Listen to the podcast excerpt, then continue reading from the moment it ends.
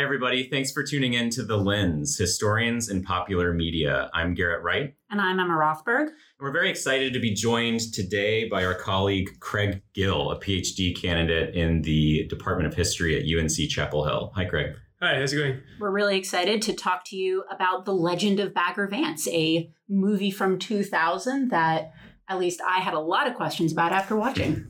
So, Craig, could you tell us a little bit about your research? Yeah, so I'm interested in African American golf caddies in the US So, This was a project that I actually got into through this movie. I did my master's uh, in American Studies at the University of Glasgow in Scotland. And I guess it's kind of cliche that the Scottish guy in the department has to study golf, but that's just what it is. And um, so, yeah, I, I did a class there on interwar American culture. And one of the tasks was to find a, a piece of culture produced after the interwar years that depicted the interwar years. Um, and I chose The Legend of Bagger Vance because it's set in starting in 28 up to the, through the Great Depression. And it depicts African American golf caddies in some interesting ways that I'm sure we'll get into. Um, and I realized that no one really had discussed this before in, in much of the literature. There's a few sociology articles, but not much written by historians. Uh, and despite a sort of surge of historians who were interested in black golf, there wasn't much interested in uh, African American golf caddies. So yeah, I, I look at these caddies as a unique group of workers, the sort of intersection of leisure and labor. Uh, they don't fit the stereotype of agricultural workers in the South, which is common at the time, and they're working in a place where the chief purpose is play, um, which makes for an interesting dynamic. So, for people who haven't seen the film, can you give a brief overview of its plot? So the movie, like I said, it's it's set in, in 1928 to begin with, and Charlize Theron's character Adele Invergordon, her father builds a, a, golf resort in Savannah, Georgia, in 1928.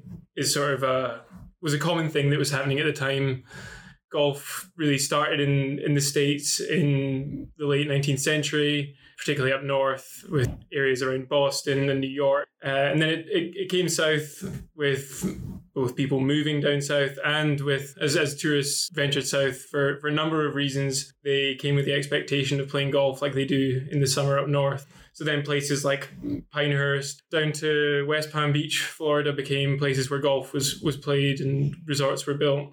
And so this movie is sort of in that scope of events. And so this golf course gets built in the movie and the depression hits. And the golf course is losing money. Adele Invergordon's father ends up taking his own life. And Adele Invergordon is left with the the problem of, of this golf course. So she comes up with this plan to invite famous golfers Bobby Jones and Walter Hagen, who are real life professional golfers of the of the era to come and play in an exhibition match. And this was something that Jones and Hagen both did uh, throughout the 20s and 30s. But the, the local establishment, the people who are interested in, in Savannah and keeping Savannah prosperous, felt they needed a, a, a real Southern um, competitor in it. So they, they advocated for including Matt Damon's character, Rannulph Junuh, who's a Savannah native and was experiencing post-traumatic stress disorder after his uh, service during World War One. Prior to that, he was supposedly a, a great golfer. He is a, he's a he's a fictional character. And in the end, he gets convinced to play for a number of reasons, one of which is mystical caddy comes to him in the night as he's trying to find his golf swing.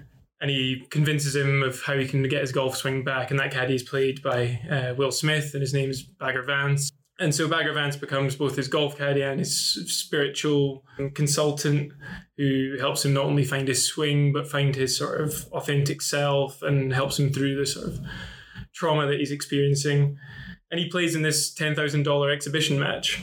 And on the 18th hole, Bagger Vance realizes that all the work that he has done has been worthwhile. And Rannulph Junuh has has overcome his obstacles and Bagger walks off into the into the night down the coast, never to be seen again, completing a character arc which was really non-existent the entire way along. That he comes in with no backstory, um, and he departs with no sort of end in sight for Bagger Vance. What do you make of that lack of story for Bagger Vance as somebody who studies African American golf caddies? So this is one of the stereotypical examples of the magical Negro, which was the trope that a bunch of people pointed out in the in the early 2000s movies like this um, green mile which had just come out a year previous and there's, there's a bunch more that came out a few years after this it's a character trope which is offensive to african americans at, at present day and at the time because it insinuates there's nothing interesting in their story um, that they're only there to serve the white man, and it really just downplays any any important backstory or, or future that they might have. So Bagger Vance isn't a character in his own right. He's only there to fulfill um, Matt Damon's character's narrative. Yeah, we learn nothing about where he's come from or where he's going. Um, has no real character development himself throughout the movie. He's only there to fulfill Matt Damon's narrative and to, to provide a sort of a spiritual guide for Matt Damon. So, as you said, this this kind of magical Negro trope is, you know, offensive, problematic for for all the reasons that you've mentioned. How does it match up with the kind of historical reality that you look at? Yeah, so I think that's one of the interesting things is that the producers of this movie or the directors of this movie, uh, the book that this movie was based off of, inadvertently sort of spoke to some of the truths of the time. A lot of this industry came from northern tourists who were coming down to the south. And as they came to the south, they came with the expectation that black caddies would be there waiting for them. And, and would be there to facilitate every every need that they have. Advertising at golf resorts around the south in national periodicals, in newspapers, were opposing this idea and, and, and showing black caddies to be servile, docile workers who would be there, who would have a smile on their face, have a witty retort, completely inoffensive black workers. You've talked a little bit so far about how the story of Bagger Vance and the actual history of these southern golf resorts is really fueled by northern tourists going south. Could you talk a little bit about why, other than these expectations of black caddies, why the South was such a such an interesting destination for northern tourists? Yeah, so um, especially with some of the, the, areas that I focus on, uh, Pinehurst, North Carolina being one of them. That Pinehurst was opened by a northerner, James Walker Tufts, in 1895, with the original intention being a, a health resort. At the same time, the, the southern resorts were places where the weather was nice in, in, the winter. You could actually play golf. But it was also part of this culture of, of reconciliation between the north and the south that a lot of historians have pointed to. And, and this idea of, of northerners wanting to come and see the south as the old south um, and reconciling the ideas of of the North and South being together as one after the Civil War. And this is certainly the case with the golf courses. Um, clubhouses were designed using plantation architecture the in the advertising caddies are often seen on porch scenes all of which sort of pointed to a sort of plantation culture in which the, the black caddies were part of the landscape. And so, yeah, t- northern tourists came down with this expectation of coming to the south as a sort of fantasy land where they could both enjoy nice weather, enjoy health potential health benefits, but see the south as a sort of historic south rather than something that was that was new for them. I think a lot of that is also rooted in the fact that some of the popular culture of the 1910s and 20s, things like Birth of a Nation, which um, movie released in, in the 1910s, pointed to um, black criminality. And there was an idea of, of black criminality in northern cities that white northerners were um, quite convinced of and then they would they would come down to the south with this expectation of finding a sort of a pre-modern south where uh, black caddies were servile docile i think that's really interesting so i'm a i'm a native american historian and um, i'm teaching a class on pop culture right now but i've been thinking a lot about like buffalo bill's wild west shows mm-hmm. which were popular maybe a little bit before this time period but still it seems like there's a a general trend maybe in American popular culture to portray the American past in a kind of sanitized way through these sites of leisure. So in Buffalo Bill's Wild West shows, you had real Native American actors, but they were kind of performing these roles, but written by Buffalo Bill and other white men, and kind of portrayed as a safe space to see the the history of the West as like a sanitized place. So, from what you're describing, Craig, it to me, it kind of sounds like these these golf courses and the ways in which they were their promoters were advertising the kind of southern leisure fits in with a lost cause type promotion. Yeah, I, I, I would definitely say so, and we see that a lot in this movie as well. Charlize Theron's character, she's trying to drum up interest for this event. She goes to visit Bobby Jones and Walter Hagen to try and convince them of this. And she talks a lot about the problems in the South since the war between the states, as she calls it. The way that they promoted caddies as central to the experience is certainly part of that. As I said in the advertisements, caddies caddies were there the entire time. And if you look at some of the advertisements from the, the start of these resorts, uh, the caddies don't play much of a role. As you get to the 1920s, they, they seem to be central to the experience of going south. And part of that is this retelling of history of the American South that was going on at the time in the Lost Cause narrative, as you said, where caddies were seen as a sort of symbol for the enslaved workers, and they were they're being uh, repurposed as a sort of well treated, um, happy, uh, smiling always in these advertising, and and just workers who are happy to be there, um, which it certainly fits in with the the paternalistic lost cause narrative, which showed the South as something that was very different to the material conditions of antebellum slavery. That's not to say that these caddies were treated in the same way that slaves in antebellum slavery were rather to say that they were used as symbols for the lost cause movement. Yeah, and the the Legend of Bagger Vance, the film itself, I was noticing when I was watching it that there are a lot of these kind of little hints, and I don't know if they were purposeful or not, but Matt Damon's character is called a chevalier. Confederate as a knight was very prevalent for lost cause rhetoric. They play Dixie at one point when Charlize Theron's character is going to try and drum up support for this. Savannah establishment seem to say that Bobby Jones doesn't count as a true Southerner because he's from Atlanta, which is obviously a city that is built in the aftermath of the Civil War, um, whereas Savannah is steeped in uh, antebellum era history and slavery. I think it's really interesting what you talked about, you know, in your own work about the advertisements for these these golf courses portraying black caddies as kind of passive, happy to to assist. Could you speak a little bit about how Bagger Vance himself is portrayed in the film as a caddy? Yeah, so in the movie, he when he shows up, Rannulph Junuh, Matt Damon's character is hitting golf balls into the dark, and Bagger Vance steps up and gives him a couple of tips. Rannulph Junuh seems unconvinced of his ability to help. Bagger Vance himself hits a couple of shots perfectly into the distance. And that wouldn't have been uncommon of the time. African American caddies often practiced golfing as a means of, of getting better at caddying. They they used their leisure time to improve their own labor skills. At places like Pinehurst, there was small courses that were built just for the caddies to play. Um, or the caddies built their own courses to play. Monday afternoons were often the time where caddies were allowed to play the course while course maintenance was happening. Caddies themselves were building up knowledge of how the game worked, learning the courses that they were carrying on so that they could help with guiding their employee, the player, through their own game, understanding the distances of the course, the way the, uh, the ball rolls in the grass, all these really uh, important skills um, which made up their, their, their job. But one of the things that is interesting in the movie is that um, Bagger Vance, his, his skills are portrayed as innate and, and not learned. At one point, he's portrayed walking walking around in bare feet. The narrator of the movie says that Bagger Vance walked the golf course but didn't write a single thing down. He, he knew it all. And this is sort of um, indicative of the the idea that the, the African American caddies did not learn their skills. They were sort of either part of the landscape and innate, um, or they were useless as caddies. It certainly was a way in which their their own skills were devalued.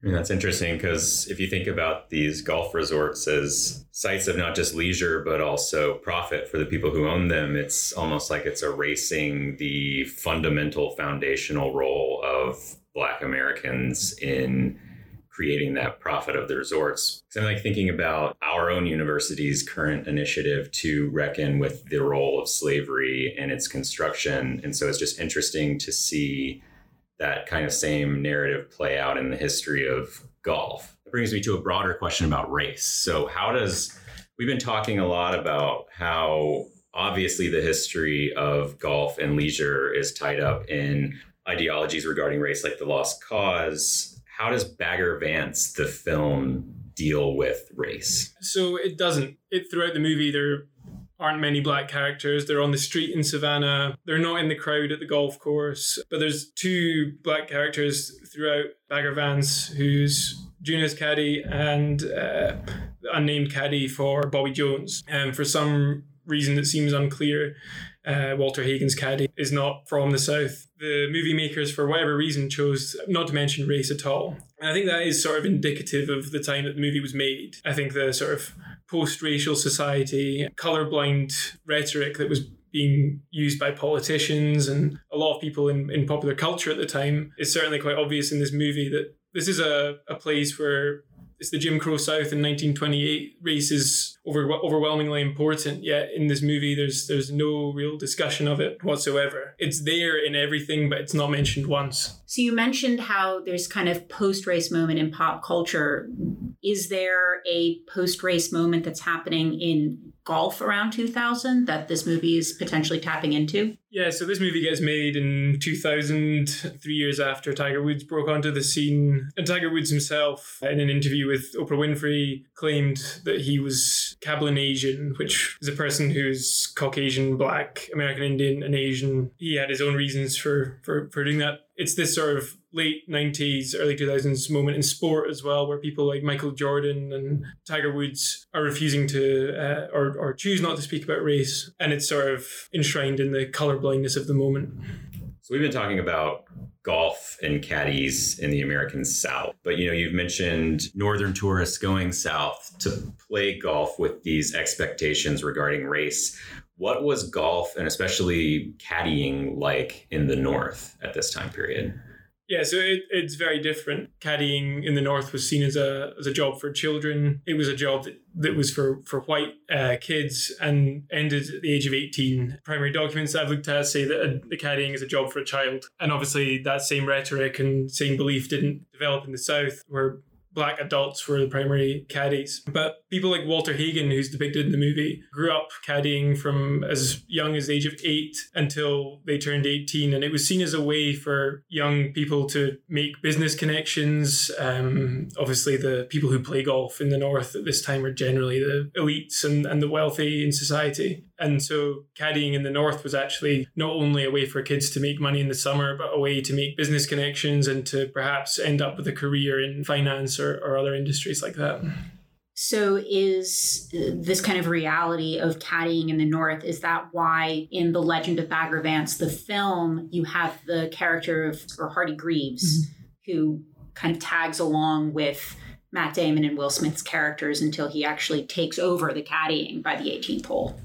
Yeah, I think that, that that's certainly part of it. There's two sort of images of a caddy at the time, and one is the, the white school kid, and the other is the, the, the black southerner. As as I said, with the white school kids who then gave up at 18 and went on to um, whatever careers, that option was not really there for black southerners who caddied. Um, I know at places like Pinehurst, they, there was caddies as young as eight and as old as 80 at times. It was a career rather than simply a, a, a summer job. But in the same sense, in in in the south, I, I don't think there would have been very many white school children caddying. Um, I think the a distinction that the caddies should be black was was quite common in the south. I know that Clifford Roberts, who was the um, chairman of Augusta National Golf Club, there's some doubt whether he said this or not, but it's a very famous and widely quoted. He said that as long as I live, the players will be white and the caddies will be black.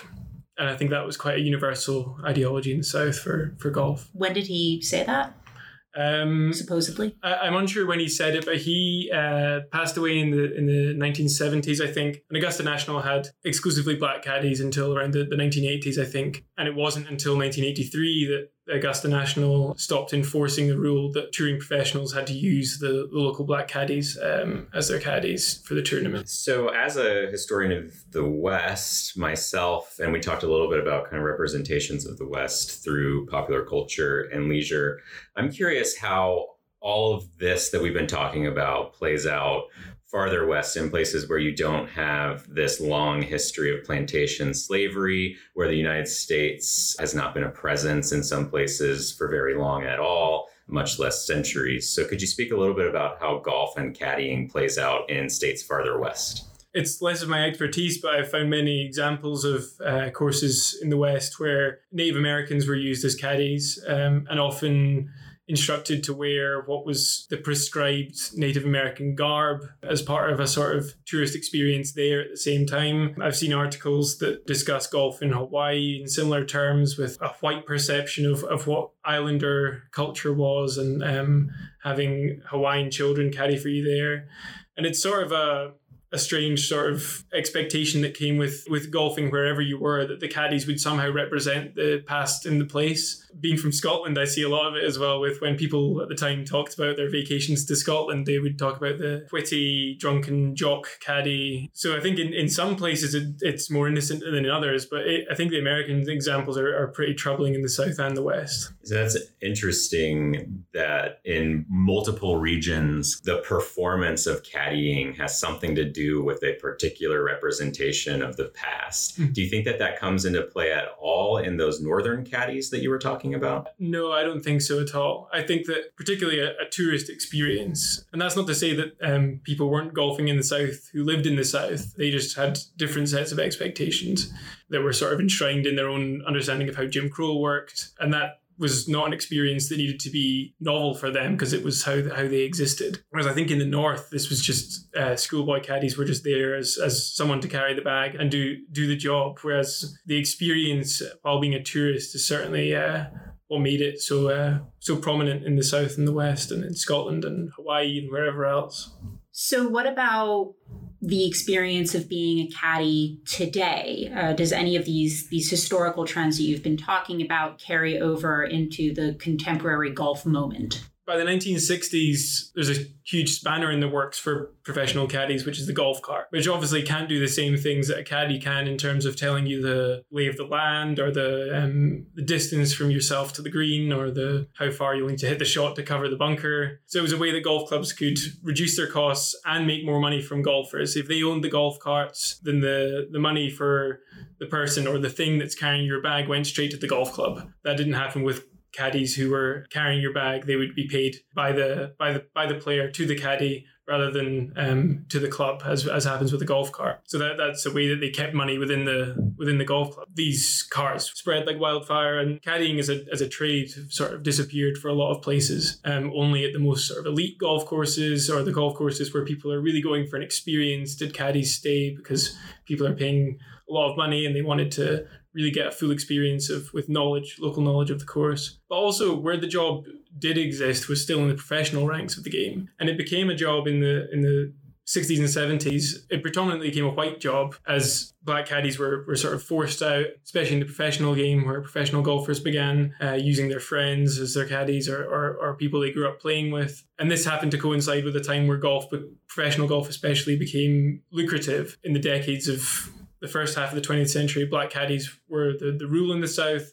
And then by the time that it became a lucrative job, white caddies were, were more prominent. And this had a number of implications. People have pointed to this as one of the reasons why today professional golf has very few African American golfers. There was a lot more African American players in the mid 60s uh, in professional golf than there is today. And that's partly because access to golf is so difficult today. It's an exceedingly expensive sport to play in the United States. Whereas in the past, if, if someone was caddying, they can they can play the course on a, on a Monday afternoon um, and learn the game that way and then get into the professional ranks through that.